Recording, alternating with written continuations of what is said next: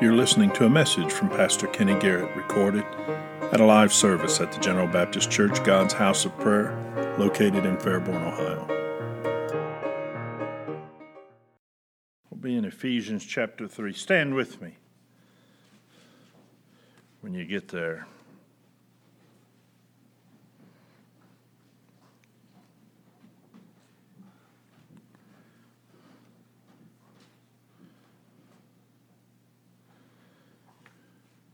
Ephesians chapter 3, verse 14 says, For this cause I bow my knees unto the Father of our Lord Jesus Christ, of whom the whole family in heaven and earth is named, that he would grant you, according to the riches of his glory, to be strengthened with might by his Spirit in the inner man, that Christ may dwell in your hearts by faith, that ye being rooted and grounded in love, may be able to comprehend with all saints what is the breadth and length and depth and height, and to know the love of Christ which passeth knowledge, that ye might be filled with all the fullness of God. Now unto him that is able to do exceedingly, exceeding abundantly above all that we ask or think, according to the power that worketh in us, Unto him be glory in the church by Christ Jesus throughout all ages, world without end. Amen. Will you bow your heads? Dear Heavenly Father, we thank you, Lord, for this day that you've given us the chance to assemble here. I pray that you anoint me to preach a message you've given, anoint ears to hear, hearts to understand. Draw us each closer to one another as you draw us closer to yourself. We'll never fail to give you the praise. In Jesus' name, amen. You may be seated. So, right now, as the world is turning, you and I are here together. And we have a wonderful opportunity, just as Christians did throughout the plagues and epidemics of history, to distinguish ourselves from those in the world around us. It's in times like these uh, we need very little imagination because the issues that we all face together are right there in, the, in our faces. We cannot be so afraid of dying that you and I forget to live. So, what does it look like to live uh, during something like we're facing now through a pandemic? What does it look like to love God and to love your neighbor uh, when all the news is grim on the television. I believe that uh, during times like these, it's key and it's important for our members and our church to be found trusting God. As believers, we cannot be living in fear like those around us who have no uh, relationship with the Lord. Uh, the Bible says, For God hath not given us the spirit of fear, but of power and of love and of a sound mind. So you and I look to the Bible and we look to the scriptures and we look to what God has said to remember not to let uh, faith, to remember to let faith rule our hearts and not the fear around us. Amen. I absolutely believe that we should take this pandemic seriously. We should use precaution and we should exercise wisdom as the Bible and the scriptures tell us to do. But at the same time, we can do that while keeping our faith and loving a living, caring God. If God took care of us before COVID 19, He'll take care of us during it, and He'll take care of us after it passes. And although everything is changing at a rapid speed around us, I can assure you that God is not changing. Our faith can be steady because our God is steady and unchanging. He's the same today as he was yesterday, and the same as he will be tomorrow. If you're not careful, fear can rob you of three essential things that God has given us uh, during times like these. Fear can rob us of power. That God given power enables us to live a life of faith even when it's not easy. Fear can rob us of love. God given love enables us to share when it's not convenient. It enables us to sacrifice when it's not convenient for us. And fear can rob you of a sound mind. God, when God gives you a sound mind, it enables you to experience peace even when everything around you seems to be going wrong. There's much too much at stake to give in to fear during this season. Now, more so than ever, we need uh, the power of God, the love of God, and the sound mind that God gives us. To give in to fear is too costly a price to pay. So, you and I, as Christians, you and I, as the church, must be found trusting God in the time that we live.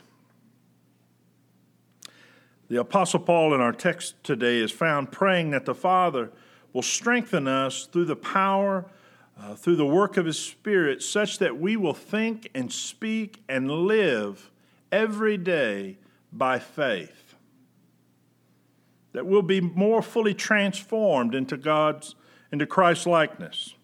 That we'll be more aligned with Him in our inner being. That we'll walk in a manner worthy of our calling. And when, when I say calling, I don't mean us as preachers, I mean us as Christians, us as the church. That we have to remember to trust and that our strength comes from our inner being. And this is the place where we're strengthened by God's Spirit, it's inside the heart. Eternal strength helps our outward walk. In the book, in the second uh, Corinthians chapter 4, it says, For which cause we faint not, but through our outward man perish, but though our outward man perish, yet the inward man is renewed day by day. Inside of us is the place where we're strengthened by the Holy Spirit. It's inside of our hearts that we trust Christ and that we learn to live in that trust, and that you and I then outwardly show that we are trusting God.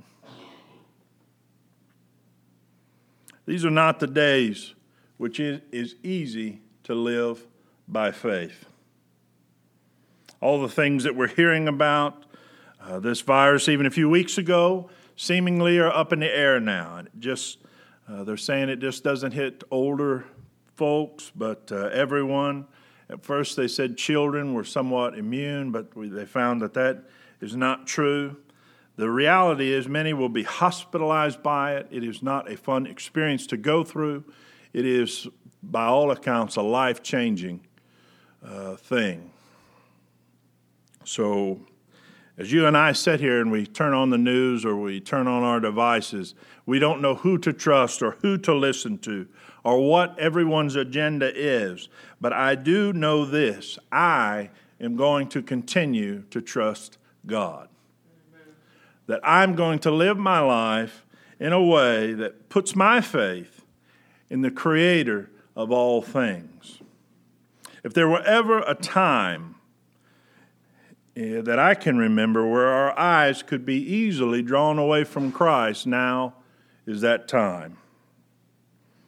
If there was ever if ever our trust could be fixed on our good intentions or our persistent efforts, now is that time where we think that our safety as we see it is tied up in how consistently we wash our hands, or how consistently we maintain social distance, or how faithful we are about wearing our mask, or how deliberately we sequester ourselves from any form of public life.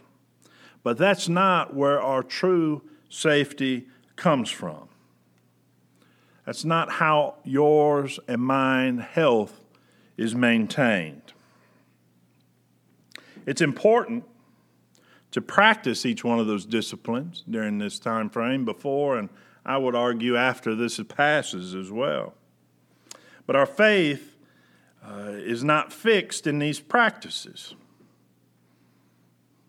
it's a, a, a, just like I said, adhering to them is not just an exercise in self protection, but it's also how a Christian shows love to other people. I know that the mass debate is pretty hot and heavy outside in the world today, but uh, since they started talking about it, I've seen it as a way that we show our love to one another and people around us to put the mask on for a little bit and go about your business. But our faith is not in these practices. They are not the ultimate means by which you and I are kept safe.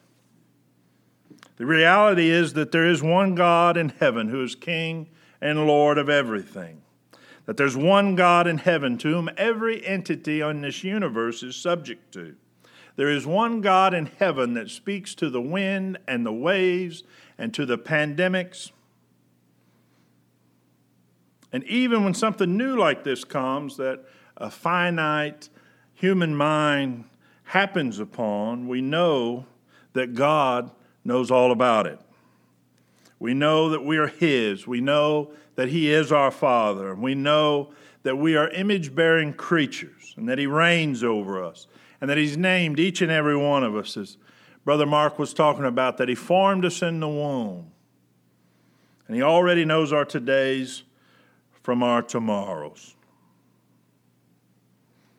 And if we wash our hands and we maintain our social distance, and this results in sustained health, it's not because those practices are foolproof, but it's because God has purposed them as the means by which we're taught to walk by faith in Him and the way which He, we, he has willed to achieve His purpose. If you think about it and you look at, this, at the scriptures we talked about this morning, uh, where it says, according to the riches of his glory, he strengthens us with power through his Spirit in our inner being so that Christ may dwell in our hearts through faith. So, God strengthening our, us inwardly through the work of his Spirit, that through faith, Christ takes up residency within us, and it uh, enables us to grasp his limitless dimensions of God's love for you and I. Viruses or pandemics can't touch God's love for us. No human effort can displace it. That is our power. That is our hope. That is our purpose, and that is our message. It's our deliverance and confidence in life. It's where you and I, as Christians, are supposed to live. And it makes all the difference. When you live in that place of God's power and love and confidence, things like fear and dread and hopelessness pass away. They're replaced with new things like courage and confidence and hope. And that's what happens when we live by faith in Christ.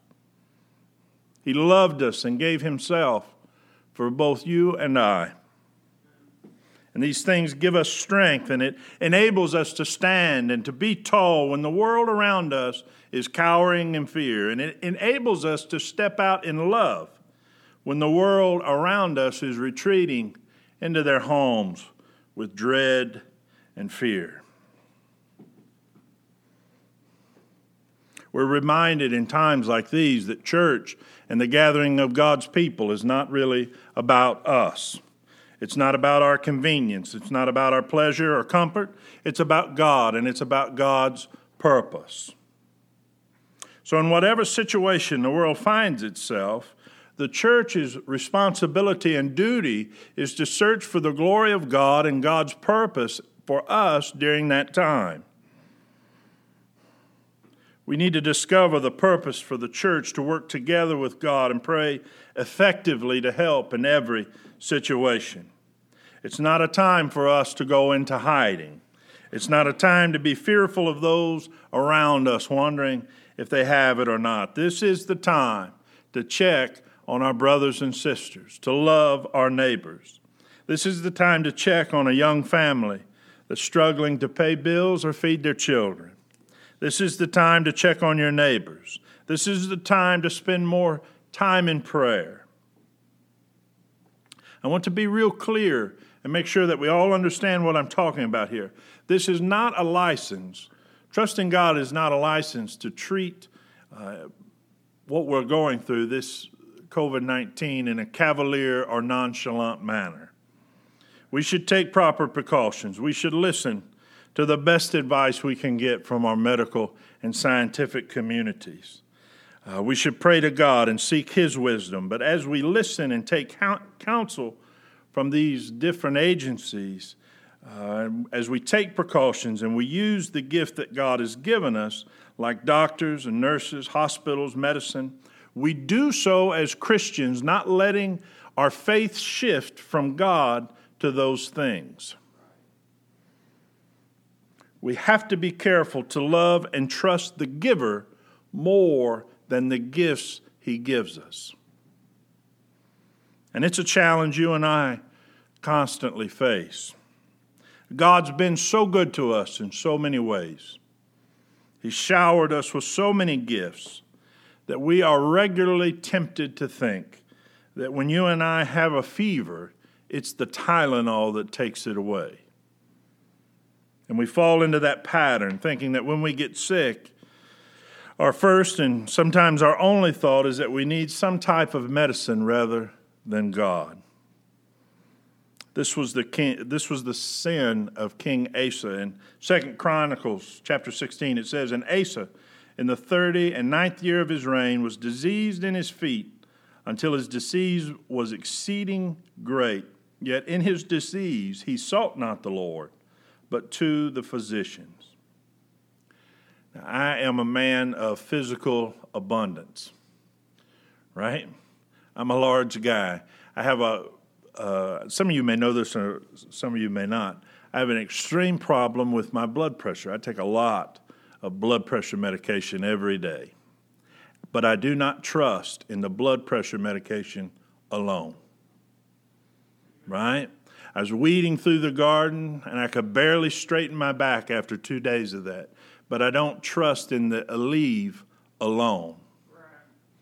I take those concerns and I place my trust and faith in a living God that knows more than my name, that died for me on a cross on Calvary.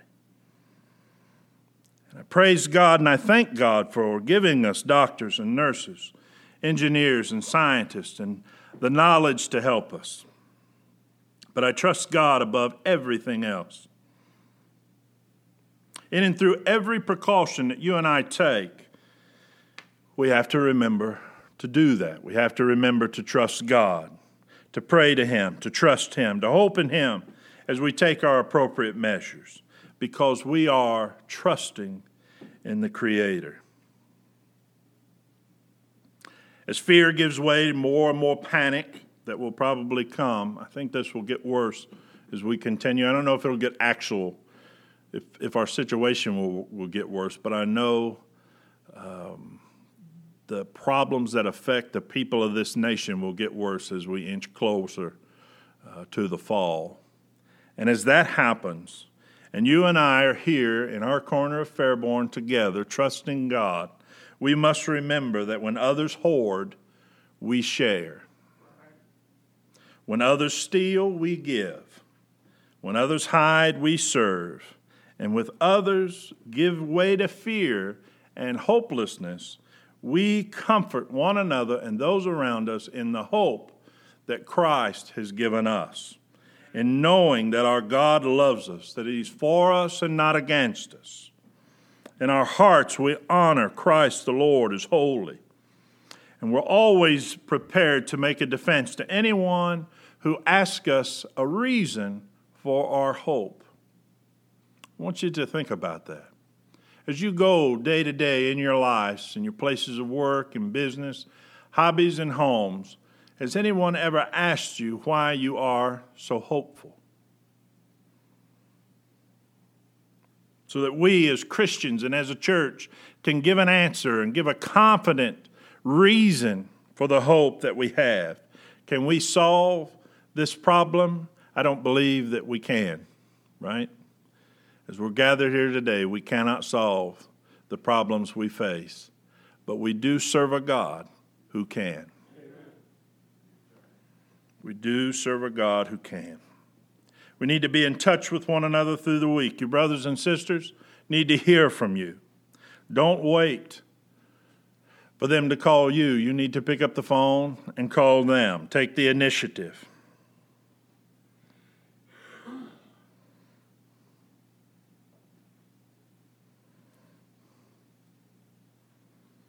Stand with me this morning.